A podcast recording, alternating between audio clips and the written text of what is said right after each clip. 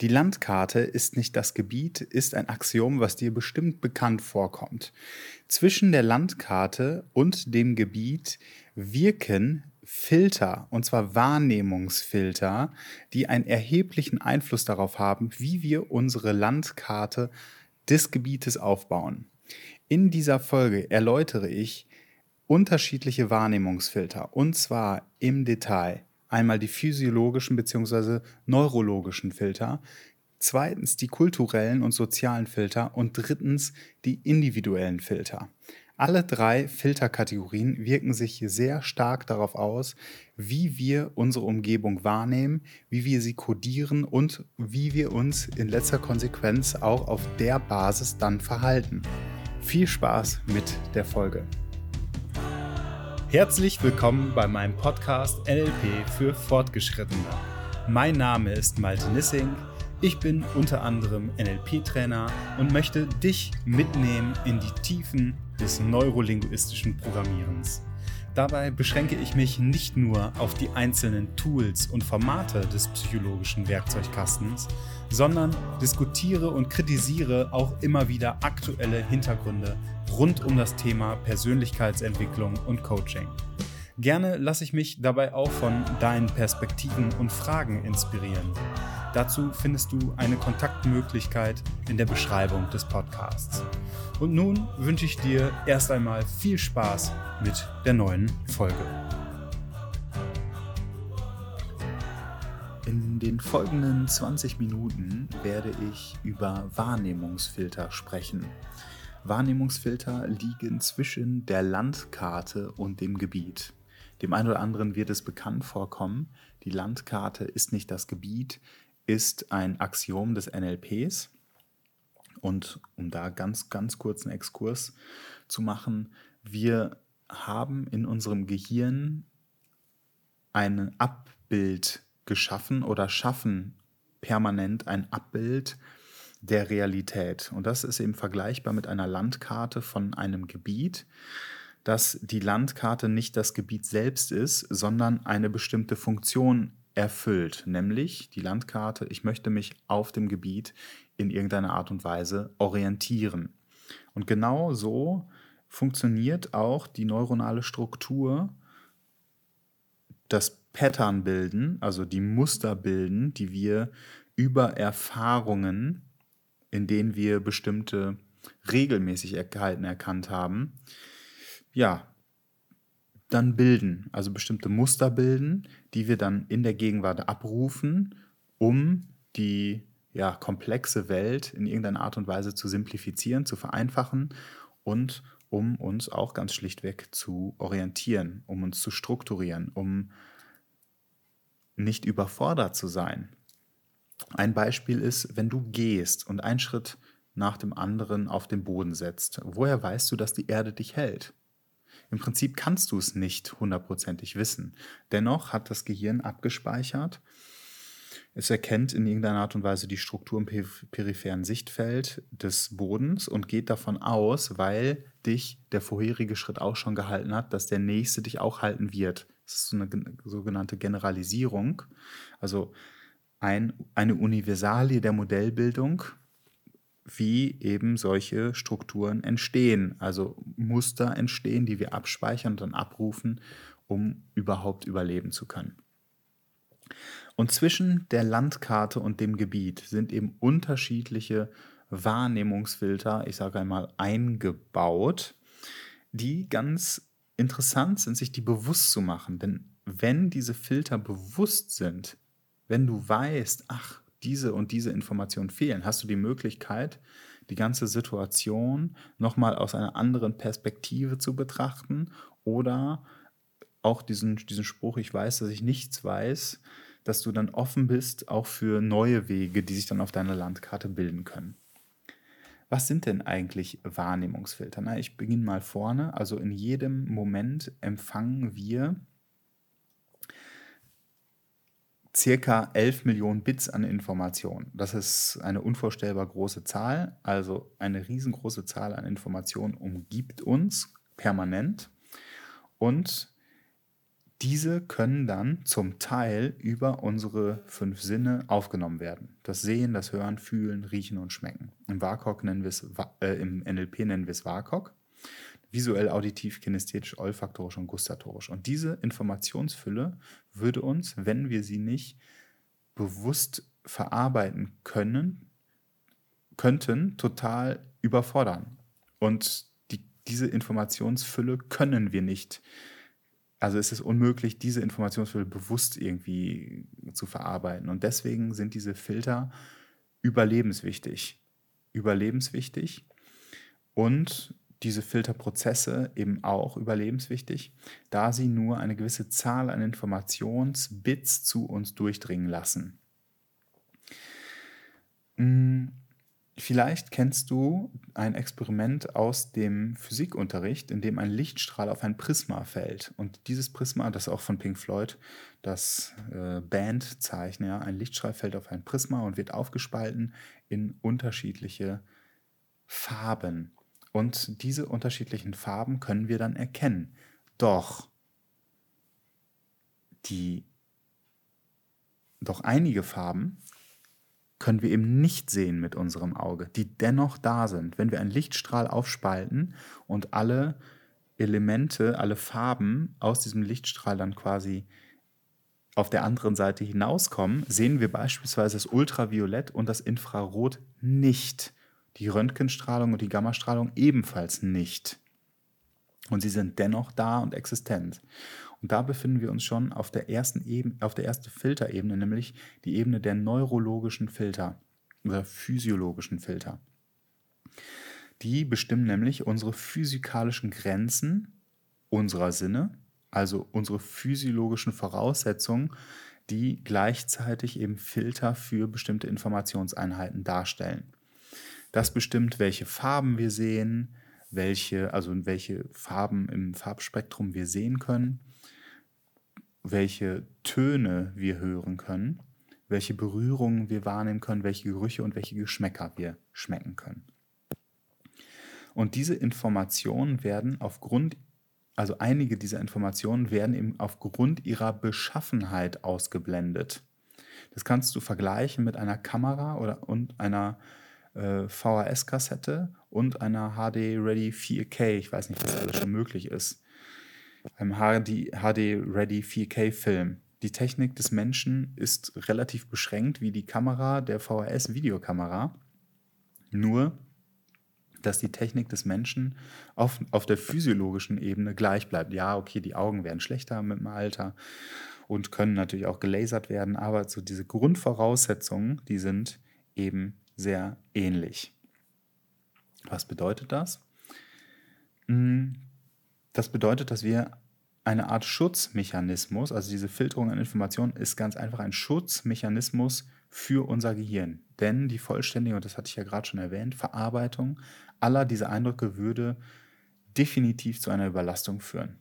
Unser Nervensystem filtert zweihundert Bits an Informationen, die bewusst gleichzeitig wahrgenommen werden können. Also oft sagt man ja sieben plus minus zwei. Hier eine neue Zahl, zweihundert Bits an Informationen. Heißt gleichzeitig, dass die meisten Informationen in unserem Unterbewusstsein in irgendeiner Art und Weise gespeichert werden. Man kann sich also, um eine bildhafte Sprache zu verwenden, das Unterbewusstsein als eine Art riesige, dunkle Bibliothek vorstellen. Und in dieser Bibliothek sind sämtliche Informationen vorhanden, die mit unserer, mit unserem, ja, mit unsere, mit uns selbst verknüpft ist. Denn das Bewusstsein wirkt hierbei wie so, die, genau, die mit unserem Bewusstsein verknüpft ist. Denn das Bewusstsein wirkt wie so eine Taschenlampe, die es uns erlaubt, auf einzelne Teile dieser Informationen in dieser Bibliothek dann zurückzugreifen. Die zweite Ebene sind die kulturellen und sozialen Filter. Und da gibt es ein spannendes Experiment mit Säuglingen. Und zwar im Alter von acht Monaten wurden Säuglinge zwei Videos vorgespielt. Einmal ein Mensch hat ein Problem, ein anderer Mensch kommt vorbei und hilft der Person. Dann ein zweites Video, ein Mensch hat ein Problem, ein anderer Mensch kommt vorbei und hilft der Person nicht, tritt aber dennoch in Aktion. Fast hundert Prozent der Säuglinge haben sich im Anschluss für die Puppe entschieden, die aussah wie der oder die helfende Person. Das ist aber eher etwas, das auf, der Anlage, auf die Anlage des Menschen zurückzuführen ist. Die philosophisch andauernde Frage, ist der Mensch von sich aus gut oder ist er von Natur aus schlecht? Äh, Joachim Bauer, ein Psychologe, hat mal gesagt, wir werden, wer wir sind. Die Entstehung des menschlichen Selbst durch Resonanz. Und das ist ganz interessant, wenn du eine Gitarre neben eine andere spielst und einen bestimmten Ton an einer Gitarre zupfst, wird die andere exakt genau in dem Ton spielen, wenn sie so gestimmt ist. Also sie geht in Resonanz. Das heißt, wenn ich die erste Gitarre verstummen lasse, nehmen wir den Ton von der zweiten Gitarre weiterhin wahr. Und der Mensch ist genauso. Die Spiegelneuronen bei Neugeborenen. Wir haben die Anlage, in Resonanz mit der Umwelt zu gehen. Also wir schauen Dinge ab, wir adaptieren Verhalten, wir adaptieren Emotionen, wir speichern diese Emotionen als Normalität ab.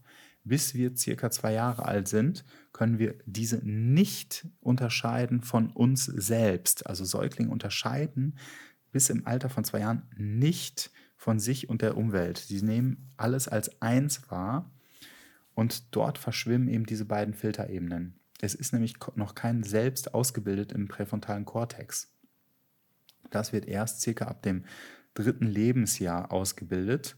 Und zwar entsteht dort eine Abgrenzung zum Du, zu der Außenwelt. Also es entsteht ein Ich- und ein Du-Verständnis. Allerdings braucht es hier auch wieder Inspiration, zum Beispiel Vorbilder. Und Studien haben gezeigt, dass sich die Sprachkompetenz bei Kindern besonders gut entwickelt, wenn die Eltern schon im Säuglingsalter viel mit dem Säugling gesprochen haben. Das Vokabelrepertoire unterscheidet sich dann von Individuum zu Individuum maßgeblich und das hängt natürlich ebenfalls dann von den direkten Bezugspersonen ab. Und es ist, wie das Axiom ja auch sagt, die Landkarte ist nicht das Gebiet, eine Illusion, die Realität so zu erklären, so erklären zu können, wie sie wirklich ist. Sprache ist ebenfalls ein Modell und ein Code, der uns hilft, unsere Repräsentation unserer Landkarte, der Welt, des Gebiets zu bauen und eben zu beschreiben. Das heißt, wir haben die Möglichkeit selbst, das, das Ganze in Worte zu fassen, was wir sehen oder über unsere Sinne wahrnehmen und das Ganze dann nach, aus, nach außen zu expressieren, kommunikativ nach außen zu tragen. Sprache, beispielsweise die Muttersprache, ist die Illusion, die Realität so beschreiben zu können, wie sie ist. Wir können allerdings erstens nur das beschreiben, was wir wahrnehmen wirklich und zweitens nur den Code benutzen, der uns zur Verfügung stellt, um die Welt zu repräsentieren und auch mitzuteilen. Ein ganz klassisches Beispiel ist, dass die Eskimos oder Inuit sagt man glaube ich heute, zwanzig Begriffe für Schnee haben. Ich weiß jetzt nicht, ob das stimmt oder nicht, auf jeden Fall haben die Schotten wohl deutlich mehr Begriffe für Schnee als die Inuits. Naja, wie auch immer, erkennen wir, dass Wörter, die nicht in eine andere, in eine andere, in eine andere Sprache eins zu eins übersetzbar sind, sehr einzigartig in der Sprache sind und sie etwas Wahrgenommenes ausdrücken, was in einer anderen Sprache nur umgeschrieben oder nur umschrieben werden kann. Also bei gleicher Neurologie kann die Wahrnehmung der Welt sehr unterschiedlich sein. Und da ist die Zeichensprache auch ein interessanter Punkt. Eine, eine Freundin von mir war mal in Israel trampen und hat dann den Daumen rausgehalten. Und irgendwann hat dann eine Frau gehalten und meinte, was macht ihr denn da? Weil viele Autos auch dran lang gefahren sind, dann gehupt haben, und aber niemand ist angehalten. Und die so, ja, wir wollen trampen, wir haben irgendwie die Busse verpasst und jetzt wollen wir in die nächstgelegene Stadt. Und die so, ja, aber der Daumen, den halten Prostituierte raus, wenn sie ihren Dienst anbieten. Wenn ihr trampen wollt, dann heißt das hier, indem ihr den Zeigefinger nach oben macht. Und so unterschiedlich können eben kulturelle oder soziale Filter wirken. Also dass wir bestimmte Gesten, Mimiken oder auch Worte meinen, in irgendeiner Art und Weise benutzen zu können, die in einem anderen Kulturkreis eine ganz andere Bedeutung haben. Also beispielsweise der Daumen hoch. Das Trampen ist ja in Deutschland und U S A auch ein Zeichen von, hey, das hast du gut gemacht. Im Niger bedeutet das beispielsweise Arschloch. und in Israel eben ein Zeichen für Prostituierte, um Kunden anzusprechen. Da ist auch wieder ein interessantes Axiom des N L Ps. Die Bedeutung der Kommunikation ist die Reaktion, die du darauf erhältst. Und das ist ein sehr schönes, sehr schönes Spiegelbild eben für die kulturellen und sozialen Filter, dass wenn eine andere Reaktion kommt als die, die du meintest zu erwarten auf der Basis von dem, was du gesagt hast, dann ist das ein Feedback dafür, dass du bestimmte Erwartungen an Worte hast oder an Gesten, die vielleicht bei der anderen Person ganz anders vorkommen. Und das ist eben nicht nur in anderen Kulturen unterschiedlich, sondern kann auch in einer Paarbeziehung von Partner und Partnerin total unterschiedlich sein. Eben kulturell und soziale Filter, die im Kindesalter, im Säuglingsalter schon geprägt wurden und dementsprechend jetzt immer noch wirken. Und dann gibt es noch eine dritte Filterkategorie, und zwar die der individuellen Filter. Und das ist beispielsweise die gelenkte Aufmerksamkeit. Also ihr kennt vielleicht den Cocktail-Party-Effekt, dass du die Möglichkeit hast, trotz einer, eines regen Unterhaltungs, Unterhaltungsvolumens in einem gefüllten Raum, vielleicht wird sogar noch Musik abgespielt, dass du die Möglichkeit hast, deine, dein Hören auszurichten. Also wie, als würdest du mit den Augen etwas fokussieren, also etwas anvisieren, ganz konkret scharf machen, hast du auch die Möglichkeit, das mit deinen Ohren zu tun. Also ein sehr präzises Hinhören. Zum Beispiel ein Gespräch, was dich an der Bar interessiert, weil dein Name gefallen ist. Ja, dass du genau da dann hinhörst und schaust, ach so, oder hinhörst, was die denn da reden. Und das ist möglich, dann den Rest auszublenden. Wenn ich beispielsweise mit dem Auto fahre und mein Auto anfängt zu stocken, dann ist mein ganzes Hirn darauf gepolt, plötzlich äh, Werkstätten zu sehen. Also es ist situativ abhängig, in was für einer individuellen Situation ich mich befinde, auf was meine Aufmerksamkeit gerade ausgerichtet ist. Und aufgrund von persönlichen Erfahrungen prägen wir bestimmte Kategorien von Informationen, andere, andere wiederum vernachlässigen wir und andere nehmen wir eben gar nicht wahr. Zum Beispiel, manche empfinden ein Motorradgeräusch als Krach oder ein Gefühl, als Krach und als Störung. Für andere ist es ein totales Gefühl von Freiheit. Und beides ist da. Und es hängt davon ab, wie die individuelle Aufmerksamkeit auf eben dieses Geräusch gerichtet ist. Und dort spielen auch die Tilgung, Verzerrung und Generalisierung, also die drei Universalien der Modellbildung, die auch maßgeblich die, ja, die drei, die, die du eben auch aus dem Metamodell kennst, die eben drei, die drei Überkategorien, Tilgung, Verzerrung, Generalisierung. Wir machen uns nämlich ein Abbild von der Welt, eine individuelle Repräsentation unserer Wahrnehmung, eben die Landkarte. Was passiert also? Alle Filter erzeugen in irgendeiner Art und Weise blinde Flecken in unserer Wahrnehmung oder auf unserer Wahrnehmung. Und wir steuern oft unbewusst, was wir aus unserer unbewussten Bibliothek im Bewusstsein mit der Taschenlampe beleuchten wollen. Und das, das ist eine sehr schöne Metapher, die, wenn du beispielsweise, äh, wenn du beispielsweise einen, eine, eine, wie nennt man das? eine Weide hast mit einem Zaun und es fängt an zu schneien im Winter. Und es ist ein ist ein Schnee, der nicht aufhört. Und du musst von der einen Seite zur anderen Seite laufen. So, dann wird überall Schnee fallen und du tappst dann durch, die, durch den Schnee und hinterlässt deine Fußspuren. Und wenn du immer wieder denselben Weg gehst und der Schnee immer höher wird und der dann so hoch sogar wird, dass du irgendwann nicht mehr die Zäune siehst und nicht mehr den... ja, die nicht mehr über die Schneedecke schauen kannst, dann siehst du plötzlich nur noch diesen einen Weg, den du gegangen bist. Heißt, plötzlich ist diese Vielzahl an Möglichkeiten, die die Weide vorher, bevor sie mit Schnee bedeckt war, so hoch, geboten hat, die Weide zu überqueren, plötzlich ist sie eben, ja, ist diese Wahlmöglichkeit eingeschränkt, weil wir immer wieder denselben Weg gedacht haben. Und genau so bilden wir auch in unserem Gehirn Strukturen, Patterns, Verhaltens, Strukturen, die wir immer wieder anwenden und die dann auch, diese neuronalen Strukturen mit Myelin, umspult sind. Also stellt euch das vor wie ein, ein Kabel, was isoliert ist, sehr gut isoliert ist, dass die Leitfähigkeit besser funktioniert.